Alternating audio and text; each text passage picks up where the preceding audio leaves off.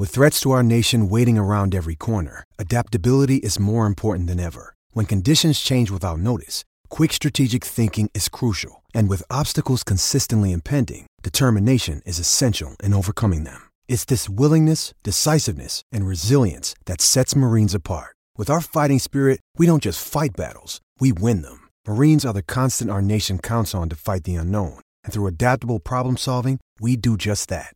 Learn more at marines.com.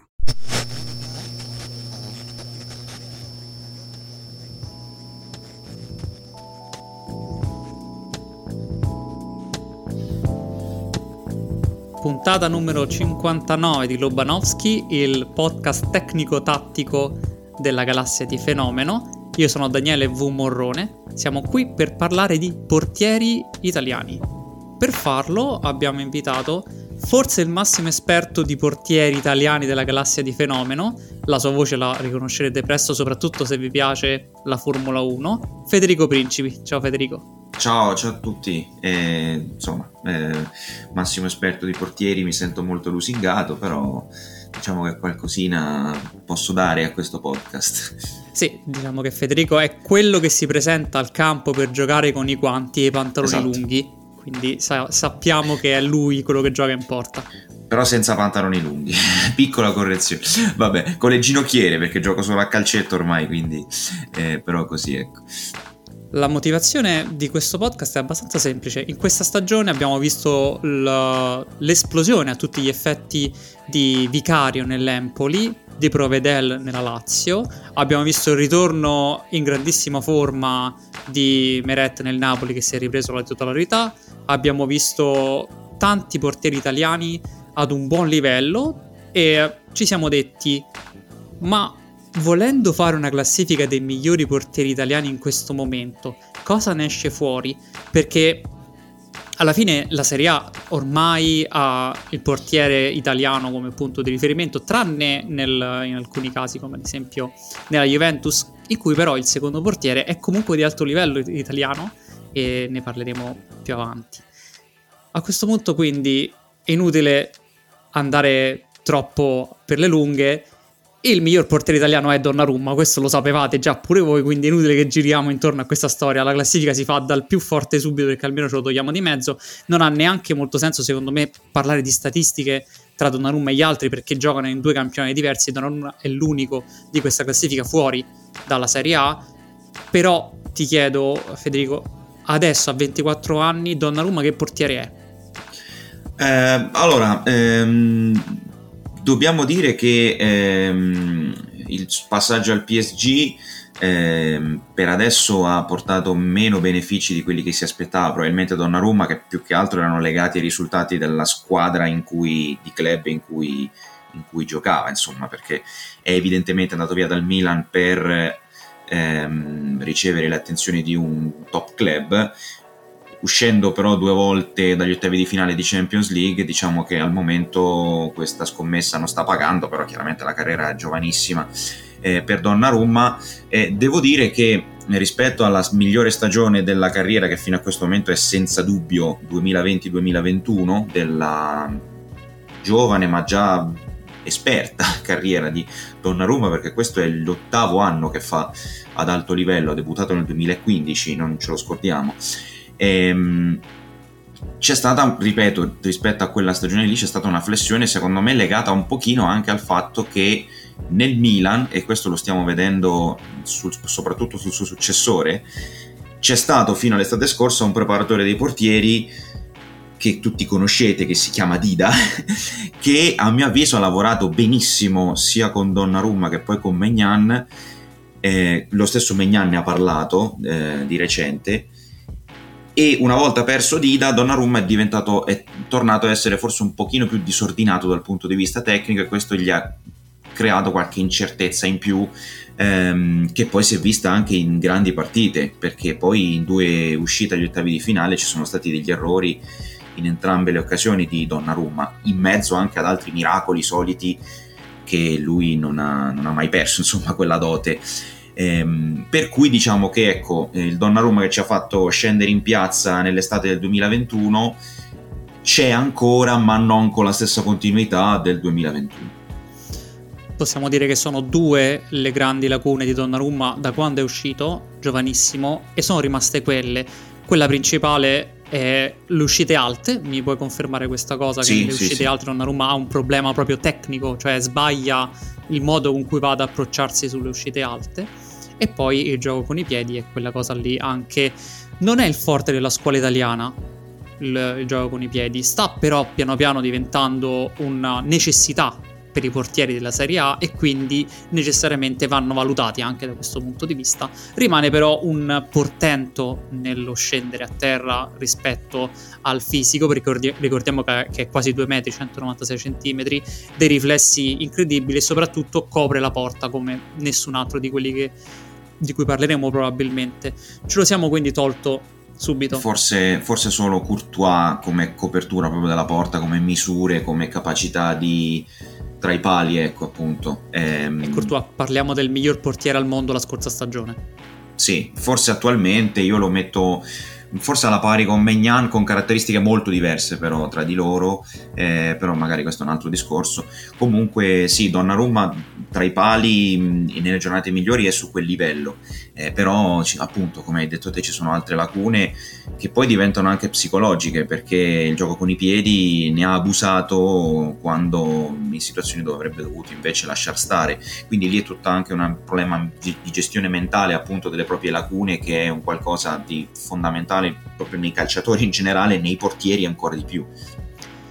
Allora, giovanili dell'Udinese, poi Fontana Fredda, poi Venezia, poi Perugia, Cagliari, finalmente, ma soltanto una decina di presenze e alla fine Empoli.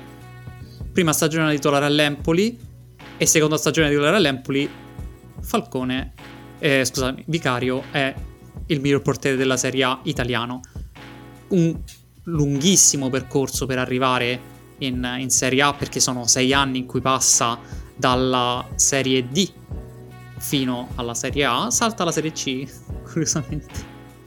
Eh, da, da, la fa da riserva con, con il Venezia. Sì, con, esatto, con fa due partite, sì, giusto? Quindi sì, sì. Proprio a malapena. Però invece arriva e nella sua sta- seconda stagione all'Empoli già si parla di un trasferimento in una grande, se girano Roma, addirittura Bayern Monaco, questo livello di squadre qui. Dammi in tre parole perché è questo livello di portiere qui. Allora, Vicario, ehm, innanzitutto come concentrazione, come reattività, come continuità nelle parate, soprattutto ravvicinate, ehm, non è secondo, credo, a nessuno. Ehm, la sua elasticità, la sua reattività sui tiri da vicino sono strepitose. Ehm, il fatto che non sia in una big magari lo espone ancora di più a questo tipo di parate continue una dietro l'altra eh, che è tipico proprio dei portieri delle squadre che lottano per la salvezza, no? Eh, sì, se sì, vediamo da... anche le partite di Ochoa, insomma. Sì, eh, da questo le... punto di vista possiamo dire che le statistiche sui portieri ancora non, ha, non hanno forse la, il quadro completo che possono avere ad esempio per un attaccante perché un portiere di una squadra piccola riceve molti più tiri e soprattutto spesso molti più tiri pericolosi rispetto ad un portiere di una big. Nel caso di Vicario, ad esempio, ha ricevuto eh, 104 tiri eh, in porta in questa stagione. Ha preso 31 gol in 24 partite, una percentuale di, di salvataggio eh, di, del 72%. Però, sai, sempre confrontare Vicario che riceve 104 gol con eh, un giocatore, non so, tipo Meret che ne riceve 75. Eh, Meret ha il 73% di precisione nelle parate, invece eh, Vicario il 72%, però uno 70 su 100 tiri che riceve non è la stessa cosa. No? Non sto dicendo che sia mele pere, però non è proprio lo stesso tipo di portiere perché uno deve stare attento per tutta la partita perché riceverà 10 tiri a partita, l'altro ha tre volte che deve intervenire. Sì, esatto, questo è un um, tema di cui si parla molto e mm, ne possiamo parlare in maniera anche ampia, proprio su Vicario, perché appunto Vicario forse tra i portieri considerati più forti al mondo, i 15-20, facciamo, forse quello che riceve più tiri in assoluto in tutto il mondo. Ehm, e qualcuno potrebbe dire: eh, ok, eh, Vicario fa tutte quelle parate proprio perché riceve tutti quei tiri, se stessi in una big sarebbe diverso. Potrebbe anche essere vero questo, ehm, lo scopriremo quando andrà in una big perché io mi aspetto che quest'estate Vicario cambi squadra senza, senza alcun senza discussioni. Ehm, la gestione appunto un, del portiere di una big che subisce meno tiri è una gestione soprattutto mentale ma anche come aspettative che hai intorno a te perché quando sei il portiere di una piccola squadra è anche normale che ti arrivano 5 tiri, fa, fai anche 4 miracoli, un gol magari lo prendi dove forse potevi anche fare qualcosina in più, però hai fatto già quei 4 miracoli che eh, si prendono anche un po' la scena e oltretutto essendo una piccola squadra anche tutto l'ambiente intorno a te non si aspetta di fare il cosiddetto clean sheet o tutte le partite, no? anche se magari sa che tu sei un portiere forte.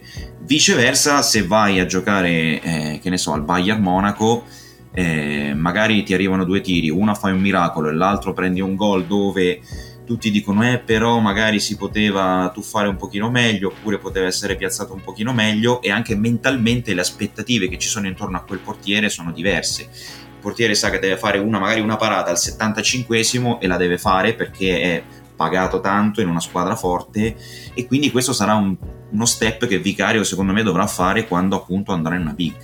In questo momento però possiamo dire che il miglior portiere italiano in Serie A soprattutto perché fa tante grandi parate e questa cosa rimane un metro di paragone per i portieri evidente, cioè in questo caso proprio l'occhio ti dice Vicario quella palla la prende oppure la devia e al, se ci sta una ribattuta lui rivà sulla ribattuta e ancora una volta la riesce a prendere non è una cosa da tutti quanti i portieri, questa cosa è evidente. Il fisico è meno, uh, è diciamo vicino a Donnarumma, ma leggermente più basso, 1,94 m.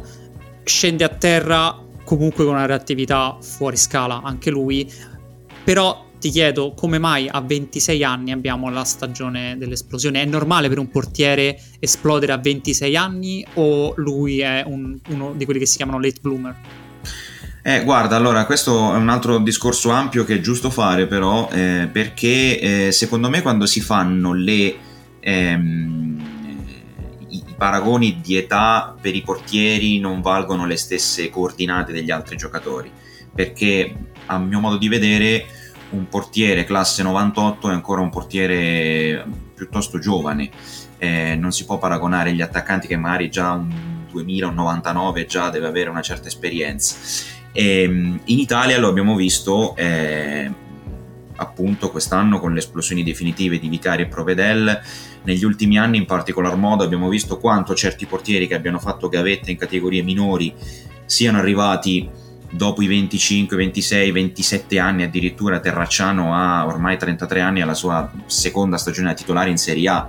Eh, è una tendenza forse più italiana che in altri paesi, forse sì, eh, però appunto sedimentare nei primi anni esperienze in categorie minori aiuta poi ad arrivare magari all'età della maturità con più, eh, con più sicurezza senza bruciarsi prima.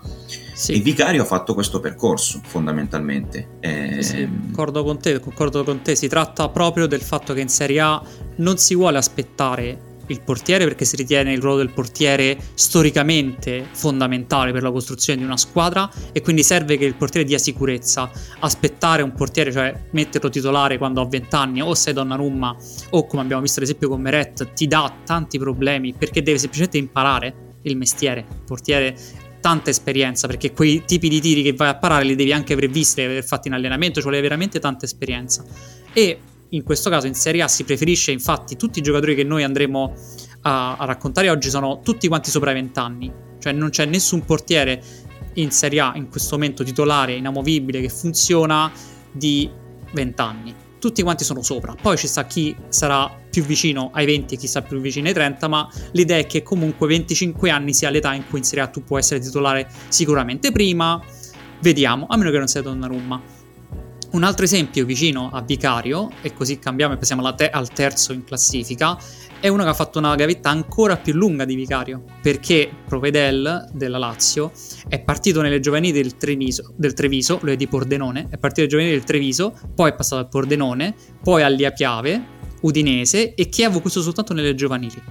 Le squadre eh, che invece tra i professionisti è andato dalla Serie D quando c'era il Pisa in quel momento in Serie D e o in Serie C, scusami, in questo caso non si capisce mai perché la, si sì, chiamava no, in quel è... caso Lega Pro Divisione sì, esatto. 1, che in realtà la C1, è la C1 praticamente. Sì, sì la, il campione italiano è una cosa incredibile. Vabbè, comunque parte dalla C con il Pisa, poi però fa una stagione a Perugia, una a Modena, una alla Pro Vercelli, all'Empoli in B e viene in Serie A con l'Empoli, dopodiché torna in B alla Juve Stabia e a quel punto A con lo Spezia, si fa due stagioni allo Spezia e finalmente in questa stagione ha ormai un'età avanzata perché 29 anni, viene preso dalla Lazio, diciamolo per fare il portiere di riserva in teoria, e poi invece si prende la titolarità e in questo momento è inamovibile per Sarri. Provedel ha uno stile diverso rispetto ai primi due di cui abbiamo parlato, me lo vuoi raccontare brevemente? Sì, ehm, tra l'altro eh, non solo quest'anno era partito come riserva, ma anche gli ultimi anni allo Spezia. Si è conquistato il posto durante la stagione, perché l'anno scorso era Zut il titolare di, inizio stagione. E, ehm, sì, la gavetta mm, che ha fatto Provedelle è un altro grandissimo esempio, eh, tra l'altro anche Provedelle è 94, quindi eh, non ha mai giocato nell'Under 21, eh, non è mai stato considerato una promessa credo senza un, almeno per quanto mi riguarda, senza alcuna ombra di dubbio, è il portiere italiano più forte con i piedi. Senza dubbio. Sì, no, questo confermo anch'io. Secondo me, allora, non sono un esperto di ta- tecnica dei portieri, quello sei tu. Io sono semplicemente un osservatore interessato. Ma su quanto riguarda i piedi, lì ho, ho, visto meglio tutti quanti e Provedel è quello con la gamma di passaggi superiore, la sicurezza con il pallone tra i piedi superiore e questo lo fa un portiere in realtà atipico per il panorama italiano ed è uno dei motivi per cui a Sarri è piaciuto tanto in realtà. Sì, ehm, anche se come detto non era partito titolare, c'è, c'è, voluto l'errore di Maximiano dopo 5 minuti nella prima partita per fargli guadagnare il posto, però si è conquistato la titolarità in, una, in un club dove c'è chiaramente una pressione anche nettamente maggiore, anche lo stadio eh, chiaramente anche per un portiere, questo è un altro aspetto appunto fondamentale della gavetta, che la cosa più importante eh, tra, le, tra le varie è la capacità di gestire la pressione e la pressione la puoi avvertire eh, anche in categorie minori con, eh, non so, magari in dei derby, in partite dove c'è tanta pressione di pubblico e arrivi appunto in Serie A magari con quell'esperienza lì che ti aiuta tanto, perché poi è vero che la Serie A tecnicamente ha eh, ritmi più alti, eccetera, eccetera, però poi un portiere quando sta lì eh, è perché eh, tecnicamente c'è. Quello che fa la differenza è appunto la gestione della pressione e Provedel, per esempio, nei due derby contro la Roma è stato forse il migliore in campo della Lazio, almeno all'andata, ma anche al ritorno ha fatto quella super parata sul gol poi annullato alla Roma. E, e queste sono tutte tutte cose non casuali che un portiere arrivi pronto a giocare queste partite dove c'è tanta pressione, quindi ehm, è un portiere anche molto reattivo, anche nelle parate con i piedi, eh, l'avevamo visto l'anno scorso contro il Milan a San Siro, anche quest'anno, eh, l'altro giorno contro la Juventus, poi eh, sulla respinta ha segnato Rabiot, però ha fatto una gran parata anche con i piedi, quindi eh, anche lui estremamente reattivo, come Vicario del resto, sono due portieri che parano bene anche con i piedi. Ehm, e, e, questo significa che comunque coprono anche bene la porta e, e la sua reattività mh, e, e, anche la continuità lo porta in questo momento secondo me sì ad essere il terzo portiere più forte. Se ci fossero i mondiali e gli europei adesso secondo me Provedel dovrebbe andarci con la nazionale. Sì, mi sembra un buon punto di arrivo di questo discorso, cioè se ci fosse in questo momento da fare la nazionale per gli europei, dovessimo qualificarci per europei, però questo è un altro discorso. Eh, Provedel sarebbe sicuramente tra i tre convocati, probabilmente partirebbe come terzo, ma personalmente, per l'esperienza che ha rispetto a Vicario, per me dovrebbe essere lui la riserva nel caso di Donnarumma. Dal punto di vista statistico, in realtà Provedel ha un profilo in questa stagione per me il migliore della Serie A tra gli italiani perché ha un numero di tiri che riceve simile a quelli di di Vicario perché sono 97 eh, però ha preso soltanto 20 gol in 29 partite e soprattutto una percentuale di salvataggio, cioè un, una percentuale di gol che riceve rispetto al, al tipo di tiro in porta dell'80%, che è tra le migliori cifre che ci possono essere, cioè un portiere che veramente qui parliamo di, dell'elite dal punto di vista statistico parlo soltanto di quello, poi il, il, portiere come abbiamo detto conta fino a un certo punto da questo punto di vista, però dà una sicurezza alla Lazio che Maximiano ad esempio non ha dato, è il motivo per cui è stato subito accantonato, ma che non, si, non sembrava neanche potesse dare e personalmente non dà ad esempio Meret al Napoli, che è il quarto. Esatto. Sì, eh, in parte si è visto anche ieri sera, oggi che registriamo è giovedì, eh, c'è stata Milan-Napoli. Ritengo Meret leggermente responsabile sul gol di Pennaser, ma adesso al di là dell'episodio singolo, ehm, Meret qualche incertezza in più ce l'ha avuta durante, durante il campionato, ehm, non direi che fosse proprio legata al, al, alle questioni di mercato dell'estate scorsa, che quelle inevitabilmente danno fastidio a un portiere, però nelle prime partite Meret ha fatto molto bene, quindi evidentemente aveva reagito bene a tutte quelle voci che lo, eh, insomma, accostavano diversi portieri di alto profilo, da Navas a Kepa eh, al suo posto, poi non è arrivato più nessuno. Ehm, però insomma sono state tante le incertezze tante relativamente perché poi ha fatto anche degli interventi importanti ehm, sì, però è, sono... quarto, è, quarto, in classifica proprio per questo motivo per cui sì. tra le incertezze ok ma anche tanti salvataggi in questa stagione per il Napoli una stagione di livello comunque alto per lui non è, parliamo semplicemente di sfumature rispetto a quelli che gli stanno sopra ma meglio rispetto a quelli che gli staranno sotto per adesso parliamo cioè un portiere comunque di alto livello che però ha mostrato più incertezze rispetto a quelle che noi ci si possa aspettare da una squadra che sta dominando il campionato come il Napoli. Sì, alla fine mh, eh, la continuità è, è, la caratteristica fondamentale di, di un portiere e mh, forse anche Donnarumma pecca un po' di continuità nell'ultimo periodo, però eh, nel, insomma soprattutto tra i pali chiaramente un gradino sopra tutti, però ecco ehm, eh, sicuramente Meret eh, non so come ha vissuto anche le ultime stagioni perché questa è la prima vera stagione da titolare che ha col Napoli ehm, eh, di un certo tipo.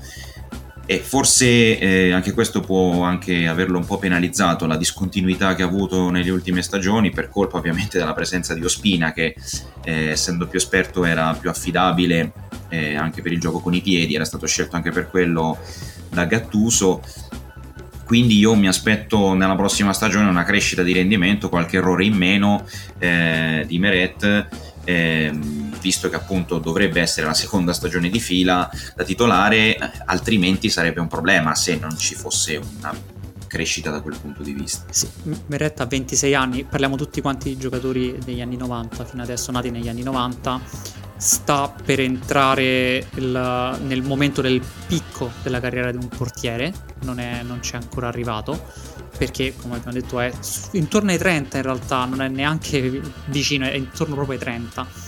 E un giocatore che sta proprio intorno ai 30 ed è in questo momento nel picco della sua carriera è Vladimiro Falcone del, del Lecce. Lui ha una a sua volta lunga gavetta. Tra quelli di cui abbiamo parlato, uh, Meret non ha avuto una lunga gavetta perché eh, è stato uno di quelli considerati fin da subito promettentissimo, quindi dall'Udinese è andato in prestito alla SPAL per fare le stagioni di apprendistato, una in B e poi una in A e dopodiché è stato preso dal Napoli, considerato il portiere del futuro del Napoli e lì sta.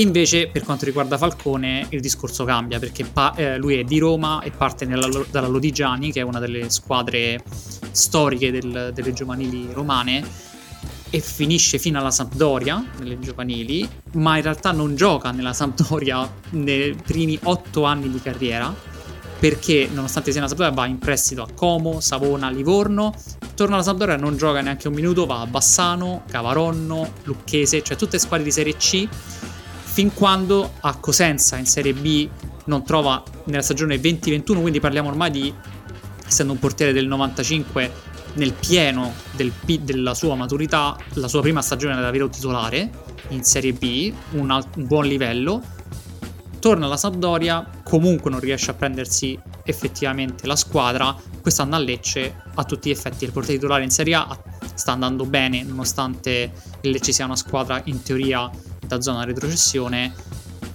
Dammi due o tre parole invece su Falcone. Sì, Falcone è un altro eh, di quei portieri dal potenziale molto alto perché fisicamente molto molto forte, molto esplosivo. Eh, già l'anno scorso la Sampdoria mh, aveva preso la titolarità verso febbraio-marzo, se non vado errato, da quel periodo lì, dove in alcune partite sembrava invincibile. E, e quest'anno ha già iniziato con una partita in cui è sembrato invincibile, quella contro l'Inter della scorsa estate. E, è ancora forse un po' poco solido nel posizionamento ehm, eh, dentro la porta però ha un'esplosività, una capacità di coprire tutta la porta in tuffo eh, con pochissimi rivali in Italia, veramente pochissimi. Eh, portiere da cui anche da lui mi aspetto una crescita, però diciamo che lui comunque è un, po' come dire più novellino in Serie A, quindi è anche normale che in una stagione intera con, con il Lecce dove vieni costantemente sollecitato qualche piccolo errorino qua e là ci sia anche stato però a mio avviso è appunto un portiere che veramente quando è in giornata è un diciamo è un vicario leggermente depotenziato eh, nelle, giornate, nelle giornate migliori leggermente meno costante rispetto a vicario però anche lui ha una presenza importante in area, molto molto fisico, eh, abbastanza spericolato anche nelle uscite, insomma è, è, un altro di quelli da tenere d'occhio sicuramente per la nazionale. Al momento non lo chiamerei nei primi 3-4, eh, però sta lì e anche da lui mi aspetto una crescita anche perché si vede che anche come mentalità è molto attivo e, e ha un bello spirito. Lui è molto bravo nei rigori, è un sì. portiere molto bravo, si, si, profila molto bene e si può dire uno di quelli rigoristi e soprattutto si vede che si ispira a Courtois per come, come gioca.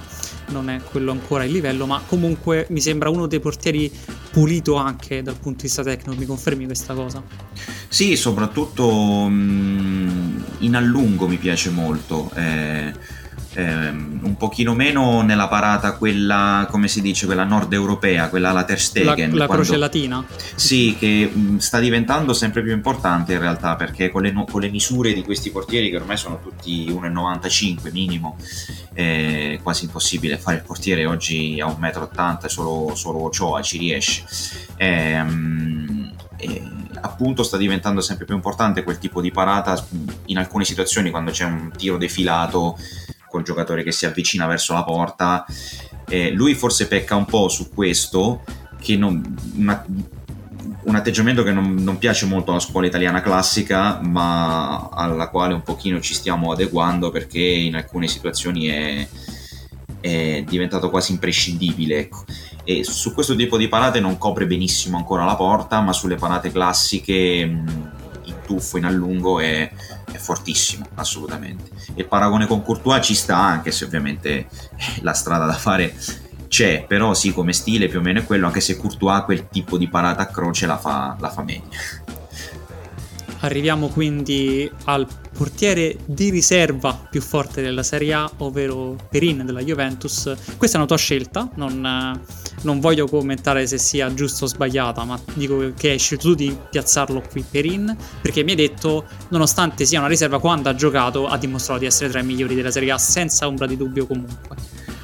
Beh sì, io credo che ehm, anche con l'esperienza passata del Genoa si possa dire che Perin al momento eh, sarebbe titolare in molte delle squadre della, della seconda metà di, di, classifica, forse anche della prima, alcune della prima, ehm, per cui a mio avviso in un ranking, in, un, in una top 10 Perin eh, ci sta, anche se eh, inevitabilmente sta giocando poco, inevitabilmente non, forse non è pronto per... Eh, per un'eventuale chiamata in nazionale proprio perché non ha minutaggio sufficiente nelle ultime, nelle ultime stagioni, però a mio avviso lui, anche per, anche per l'esperienza accumulata negli anni, eh, ci sta appunto in questa top 10 e l'ho voluto mettere avanti ad altri titolari eh, perché a mio avviso si giocherebbe il posto e probabilmente glielo toglierebbe anche se fosse in quelle squadre lì.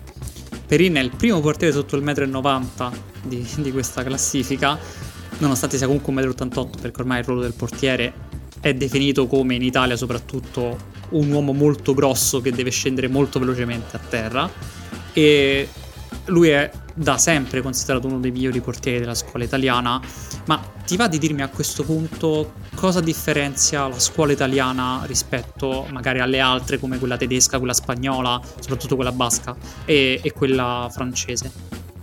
Ma allora, quella mm, eh, tedesca e spagnola sono molto influenzate anche dal... Eh, indirettamente forse, io non credo che ci sia una contaminazione così profonda però sono influenzate anche da, dal calcio a 5. Eh, si, vede, si, vedono un certo tipo di parate, c'è la croce iberica, anche la parata alla, alla cosiddetta alla brasiliana, l'uscita con entrambe le ginocchia a terra, ehm, che sono eh, quasi vietate dalla scuola classica italiana, perché la scuola classica italiana ehm, propende per il concetto della proattività, cioè che il portiere non deve uscire semplicemente facendo da sago ma sperando che il tiro lo colpisca, ma ci deve essere sempre una volontà di andare a prendere il pallone in un modo o nell'altro.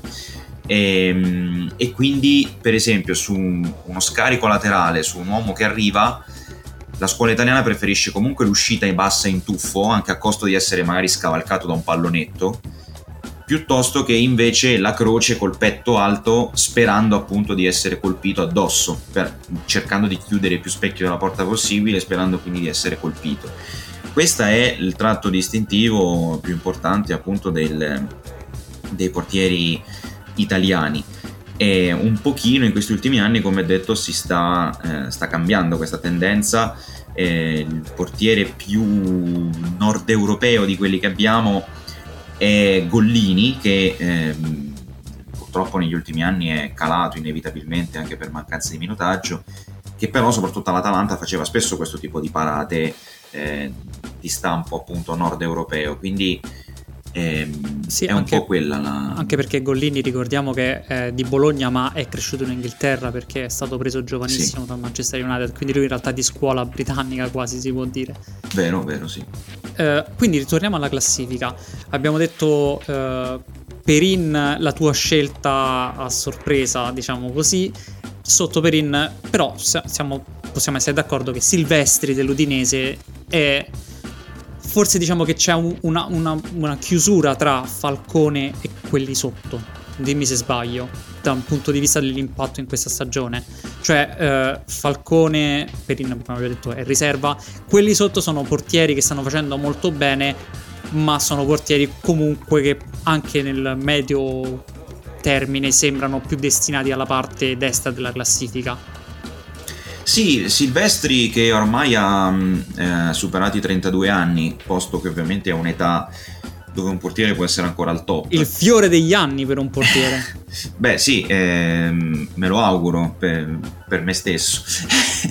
ehm, Silvestri forse rispetto a un paio di stagioni fa ha perso un filino di esplosività, però è un portiere estremamente costante. Ehm, è ormai un portiere che ha sedimentato esperienza in Serie A, gioca da veterano, anche se pure lui è arrivato tardi, perché si è fatto anche lui la, la Championship, si è fatto la Serie C, la Serie B italiana prime. Sì, sì, prima... la, la Championship per chiarire è andato in Serie B nel Leeds.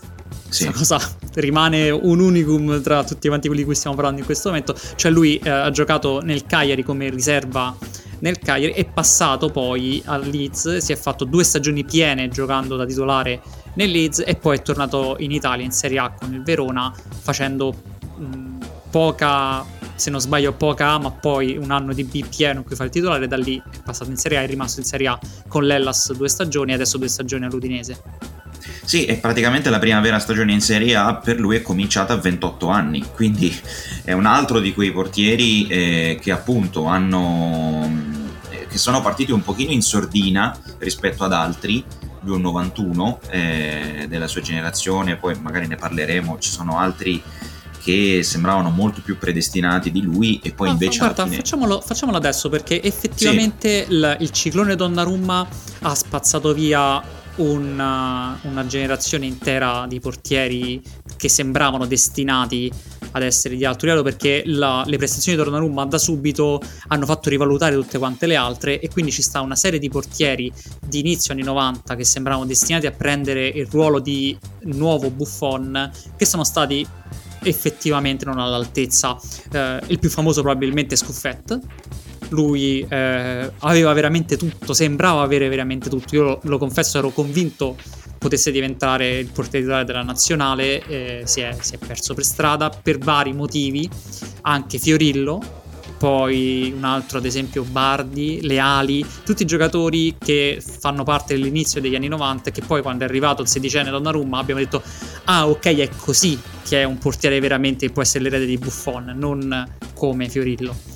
E mi, secondo te cosa ha portato questa generazione di inizio anni 90 a perdersi per strada perché c'è proprio effettivamente Silvestri che è un 91 ma dopodiché c'è una, un, il primo bisogna andare appunto a, a, Falcone o Perin che però sono diciamo precedenti eh, scusami eh, più giovani di Silvestri.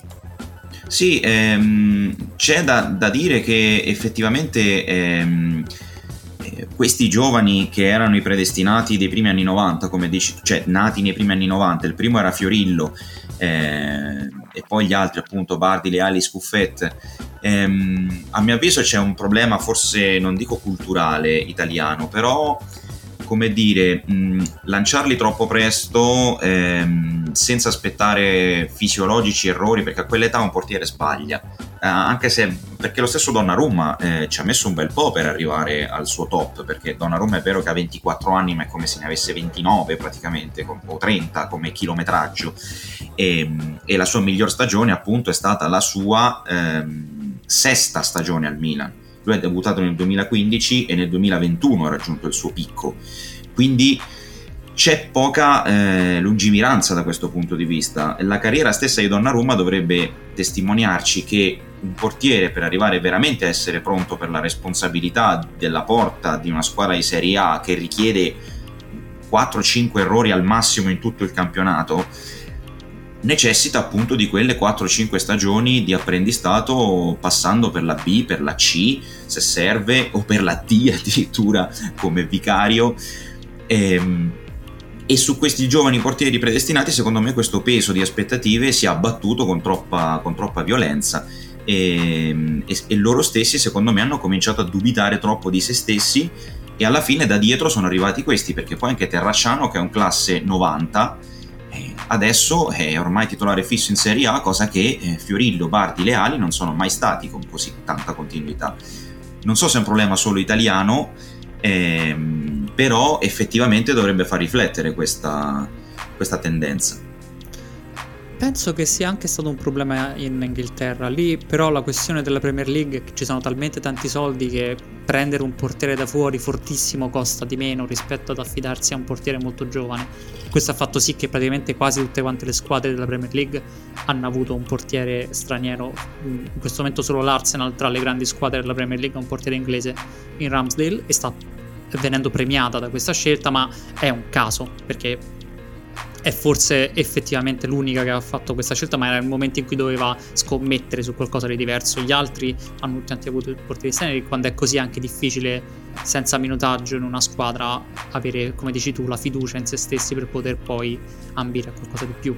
Cosa che invece è stato molto bravo il Milan a fare con Donnarumma, ma come abbiamo detto, Donnarumma si, si vedeva, aveva 16 anni e faceva delle cose incredibili e quindi è ovvio, è più facile affidarsi a lui. E... È vero anche che il Milan in quel periodo storico non era un Milan campione d'Italia come adesso, dove ci si aspetta molto di più, ma era un Milan in sì. ricostruzione. Benissimo. Come, come fu per, per Abbiati, che poi fece vincere lo scudetto al Milan però nel momento in cui fu lanciato il Milan non, era, non stava lottando per lo scudetto, poi all'improvviso fece un filotto e riuscì a vincere lo stesso quell'anno lo scudetto, però è anche più facile appunto lanciare un giovane quando non hai un obiettivo così pesante, impellente davanti a te. Io scenderei più rapidamente adesso in classifica perché abbiamo Di Gregorio del Monza, lui è una vera sorpresa per questa Serie A perché gli altri eh, non ci si aspettava forse a questo livello, ad esempio Provedello, ok, ma li conoscevamo. Invece Di Gregorio è salito con il Monza in Serie A e l'abbiamo, e l'abbiamo scoperto quando lui in teoria doveva essere una riserva. Sì, eh, la, prima, la, prima, partita che ho visto di Gregori titolare eh, ho strabuzzato gli occhi e ho detto no ma non è possibile, eh, si è fatto male Cragno allora. E invece è stata una scelta felice. Ehm, dispiace per Cragno perché in questi ultimi anno e mezzo praticamente la, naz- la nostra nazionale appunto ha perso almeno temporaneamente Collini e Cragno che sembravano fissi nel giro dei convocati. Sì, sì. Cra- Cragno non si trova in questa classifica perché in questo momento è, è, fuori dalle rotazioni del Monza, ma immagino che comunque ci sarebbe in teoria nella, nella top 10 dei migliori portieri italiani. Se giocasse sì, purtroppo anche l'unica partita che ha giocato un paio di errorini eh, quello fatti. Il portiere della continuità è fondamentale, eh sì. tant'è vero che c'è chi discute anche l'idea del portiere di coppa e del portiere di campionato, eh, non, è, non, è, mai semplice. Di Gregorio è un portiere da che tipo di stile ha? Ma è un portiere abbastanza fisico, ehm, anche lui è un portiere mm, eh, che si allunga, che si allunga è, è, bene. È grosso, grosso, grosso, Massiccio, nel senso che sì, penso sia 1,88 m per 88 kg, minimo 88 kg. Ha non è forse più alla Peruzzi, però nonostante Peruzzi fosse effettivamente più basso, però l'idea è quella, c'è un portiere che copre la porta perché ha una potenza grazie alla sua stazza rispetto alla, alla tecnica e si allunga con queste falcate enormi, è, è particolare da vedere effettivamente. Sì, ehm, questo lo porta a essere un pochino meno agile in alcune situazioni. Ehm, difatti, se qualcuno mi chiedesse oggi ma Di Gregorio un giorno sarà nei tre della nazionale, io, io sinceramente non ce lo vedo mai ehm, a quel livello lì. Eh, non dico che abbia già raggiunto il suo picco, probabilmente migliorerà nelle prossime stagioni perché anche lui si è fatto tutta la gavetta, anche lui dalla Serie C, eh, Serie B tanti anni con squadre di vertice, ehm, però onestamente non, non, ce lo vedo come top 5 in Italia nel, nei prossimi anni ehm, può migliorare un pochino anche nei tiri da fuori, ehm, però è uno che comunque la copre bene la porta. E, ehm, e poi, vabbè, se metti in panchina Cragno anche come responsabilità non è, non è da poco e quindi anche mentalmente ha saputo rispondere bene a questo tipo di, di situazioni perché poi il confronto ci può stare perché se fai già due o tre errori l'allenatore si guarda in panchina e dice mm, magari io metto la prossima metto questo qua che sta in panchina e quindi la pressione c'è per un portiere in queste sì, situazioni. Lui la pressione l'ha vissuta nelle, a livello giovanili perché era il portiere titolare delle giovanili dell'Inter, fece molto bene quando era a livello giovanile, giocava anche se non sbaglio a livello under, under 17, under 18, comunque quel livello lì. Non è riuscito però a fare subito il salto, non è riuscito a trovare una squadra che puntasse su di lui a tutti gli effetti perché passa per vari prestiti fino a che il Monza in Serie B non decide di puntare su di lui e lui si è legato al Monza, è stato anche acquistato per 4 milioni, quindi una bella cifra per un portiere italiano che eh, per una squadra neopromossa. Va detto e... che sì, che no, volevo aggiungere soltanto che già nel 2019-2020 al Pordenone eh, Di Gregorio mise in panchina Bindi, che l'anno prima era stato forse il miglior portiere di tutta la Serie C e grandissimo protagonista della vittoria del campionato del Pordenone quindi eh, già lì comunque aveva vissuto una, probabilmente una situazione simile a quella che poi si è ritrovata in Serie A con un portiere chiaramente più forte, però Bindi in quell'anno davvero sembrava un portiere non dico da Serie A ma da top club di Serie B come rendimento. Eh, sì. In Serie C parliamo del 2018-19 e però Di Gregorio se l'è messo dietro e poi sono arrivati in semifinale ai playoff quell'anno a 25 anni di Gregorio, quindi effettivamente questo sta entrando in questo momento nel picco della carriera e l'idea di affermarsi bene nel Monza prima di provare magari una squadra di un livello superiore ci sarà sicuramente nella sua testa. Non penso che cambi squadra quest'estate dopo questa stagione, però non si sa mai chi è che probabilmente, molto probabilmente cambierà squadra dopo questa stagione per la stagione che sta facendo. È il portiere più giovane di questa classifica perché ha 22 anni ed è Carnesecchi dell'Atalanta in prestito alla Cremonese, mi confermi? Sì, sì, sì. In prestito. Eh, sì, sì, ehm, ha iniziato un pochino in ritardo perché inizio stagione era infortunato eh, portiere che ancora alterna grandi parate a qualche imprecisione, eh, ma è fisiologico. È la prima stagione che tra l'altro non ha neanche iniziato in estate eh, in Serie A. Ehm, è sicuramente il più interessante tra quelli nati nel nuovo millennio del, no, della nostra scuderia e io ce lo vedo chiaramente in nazionale in futuro, a parte che è già stato convocato, ma... Eh, insomma, in questo momento è il portiere della, dell'Under 21. Sì, eh, lo vedo tra quelli che in futuro potranno contendere anche il posto a Donnarumma, forse però è ancora presto per lui per poter stare su poter dire di stare su quel livello, eh, però anche da lui mi aspetto una crescita la prossima stagione. Mi, mi, viene da ridere perché diciamo potrebbe in futuro contendere, in realtà non hanno di differenza Donnarumma e Carnesini. Sì. Questa cosa rimane sempre un unicum nel panorama italiano Donnarumma, eh, Carnesecchi è la prima stagione da titolare in Serie A, come hai detto giustamente tu, doveva partire titolare ma non è partitolare per un fatto di infortuni, ma la, la Cremonese ci ha speso tantissime attenzioni su di lui da ormai gennaio 2021, quindi sono due stagioni e mezzo che si trova a Cremona, nella bella Cremona.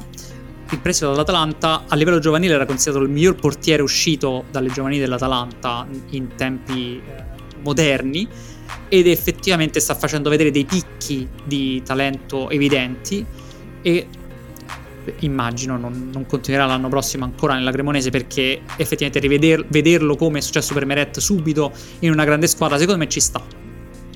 Sì anche perché poi non avrebbe senso scendere in Serie B spiace per la Cremonese ma eh, insomma è, è probabile retrocessa per cui deve chiaramente restare in Serie A vedremo dove eh... Come, come, stile di gioco mi diresti che è più uh, influenzato dalla filosofia del portiere moderno oppure più di scuola italiana classica? Mi sembra un po' più classico in realtà. Sì, sì ok. Eh, okay. Sono, sono, d'accordo con te. Sì. Era una domanda in realtà mezzo retorica perché abbiamo capito ormai da questo discorso che l'unico che esce fuori è forse Provedel rispetto sì. alla, alla, alla, classicità e non c'è niente di male nel, nell'avere una scuola calcistica come quella italiana dal punto di vista del portiere di grande livello e quindi voler mantenere la propria unicità, non c'è sta niente di male.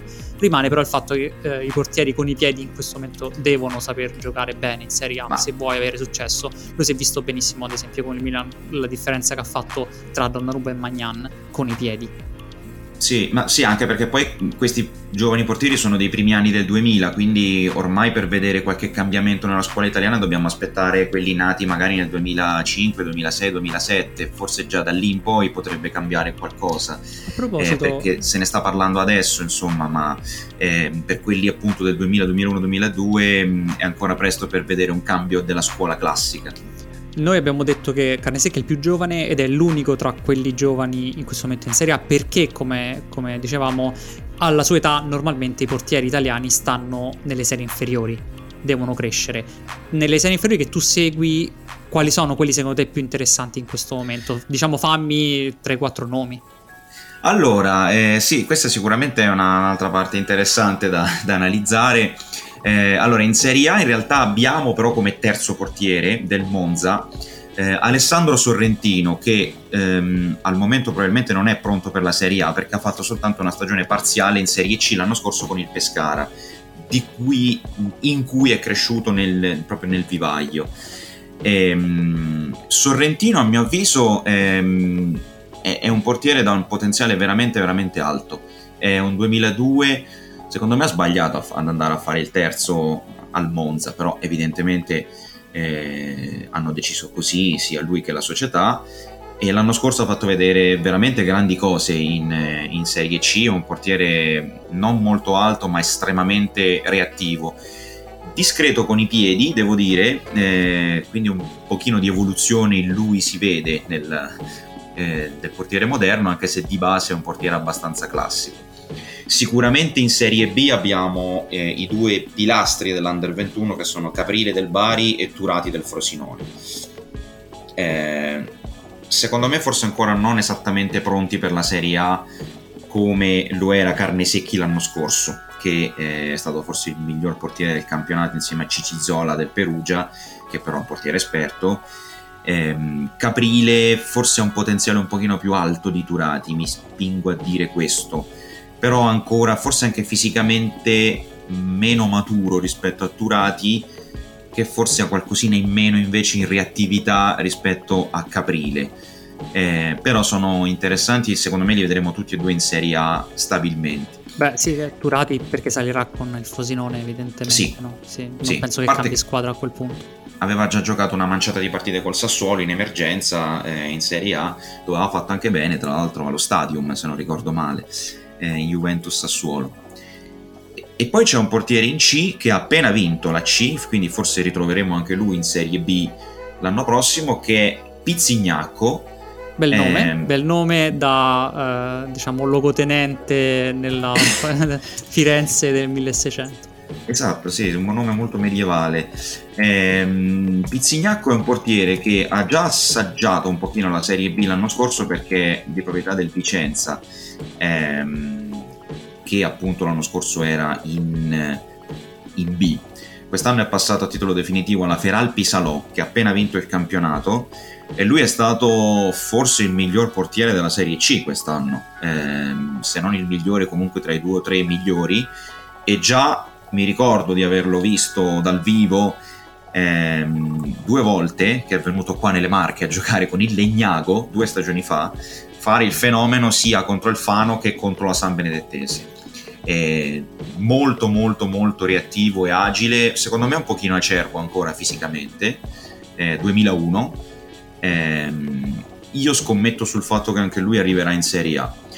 Comunque, più in generale, insomma, ehm, guardare le categorie minori, eh, quindi Serie C, anche Serie D, può non essere sempre esattamente utile per scoprire talenti magari come giocatori di movimento, perché quelli più forti forse sotto la B non scendono, anche se ci sono anche in Serie C talenti interessanti ma per i portieri invece un occhio alla C alla D bisogna buttarlo spesso perché si trovano spesso talenti che poi possono arrivare anche, anche in nazionale come si vede appunto con le convocazioni recenti Senti, cui, una cosa, ecco... Pizzignacco, stavo cercando informazioni mentre parlavi perché mi aveva interessato il nome, è eh, di Monfalcone, quindi è un altro grande portiere del Friuli Venezia Giulia. Ricordiamo tra, tra, gli altri, appunto, Scuffetta che però non ce l'ha fatta, c'è Meret eh, che invece sta andando molto bene. La, la scuola friulana, o del Friuli Venezia Giulia, chiedo scusa perché devi dirlo tutto insieme, è peculiare perché effettivamente una regione così piccola sta tirando fuori eh, stranamente così tanti portieri di, di grande livello. Dammi una tua opinione su questa cosa che non ti, ho, non ti, ho, non ti sei preparato, quindi magari ti prendo...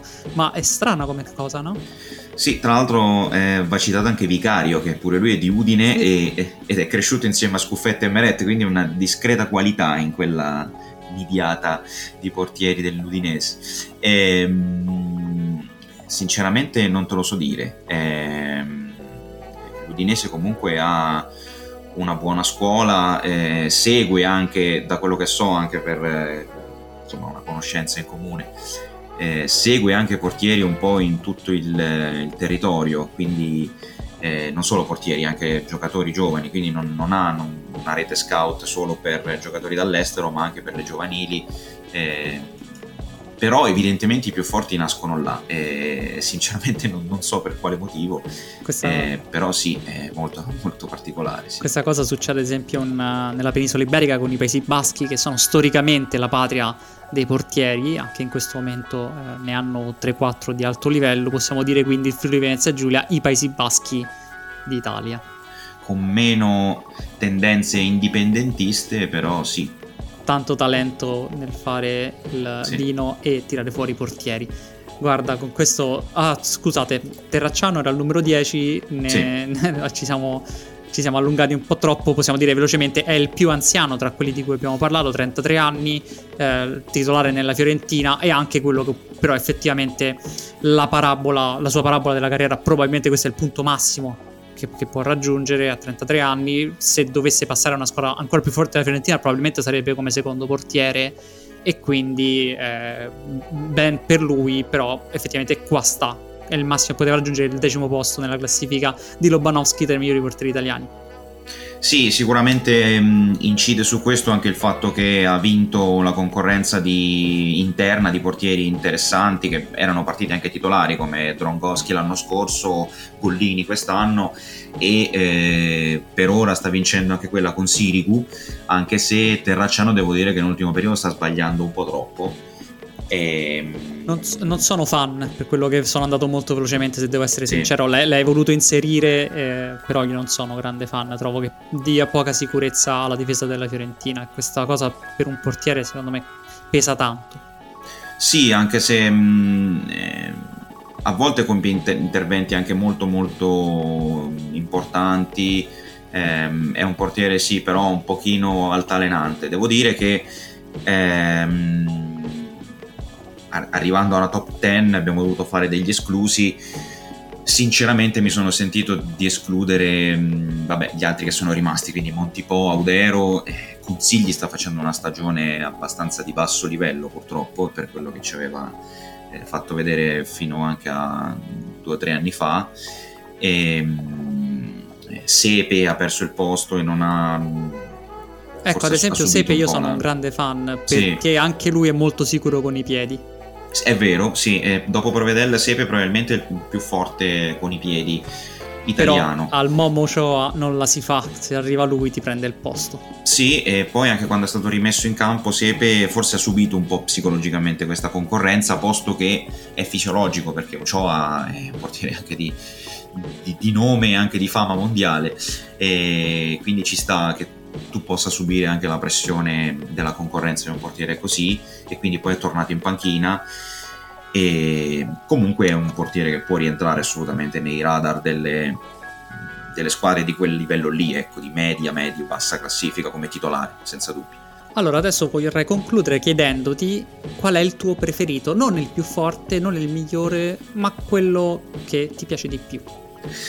Eh, eh ma allora devo dire devo dire che il, ehm, forse l'esempio anche per i giovani in questo momento può essere Provedel perché comunque è un portiere è quello più moderno e quindi i giovani dovranno prendere sicuramente esempio dal suo stile di gioco ma la personalità che ha mostrato nell'andare a fare il titolare all'Olimpico ehm, dopo anni di Serie B o di bassa Serie A eh, si è vista fin da subito la sua, la sua personalità forse non è neanche un talento straordinario come, come altri, non è sicuramente un predestinato, quindi questo mi piace molto in un portiere, mi piace che, che i portieri facciano vedere mh, questa personalità, che li faccia andare oltre le, le carenze appunto anche o quantomeno le non, non straordinarie doti tecniche e, e, la personalità che ha appunto mostrato Provedel eh, è davvero mi ha, mi ha, colpito in questa stagione, quindi forse se devo dire un preferito da questo punto di vista è lui. Sì, in questo momento eh, devo dire che a me piace tantissimo Vicario, la, la, capacità che ha di andare a prendersi dei palloni che non dovrebbero essere del portiere quando copre lo specchio della porta e mi piacerebbe tanto vederlo in una grande squadra la prossima stagione e così sarà sicuramente. Grazie Federico, è stato veramente interessante anche perché ho imparato tante cose pure io questa puntata. No, grazie a te, sì, è stato veramente un piacere. Bene, le musiche sono sempre di Delphi, la, il montaggio è sempre di Ugo, io sono sempre Daniele V. Morrone, alla prossima.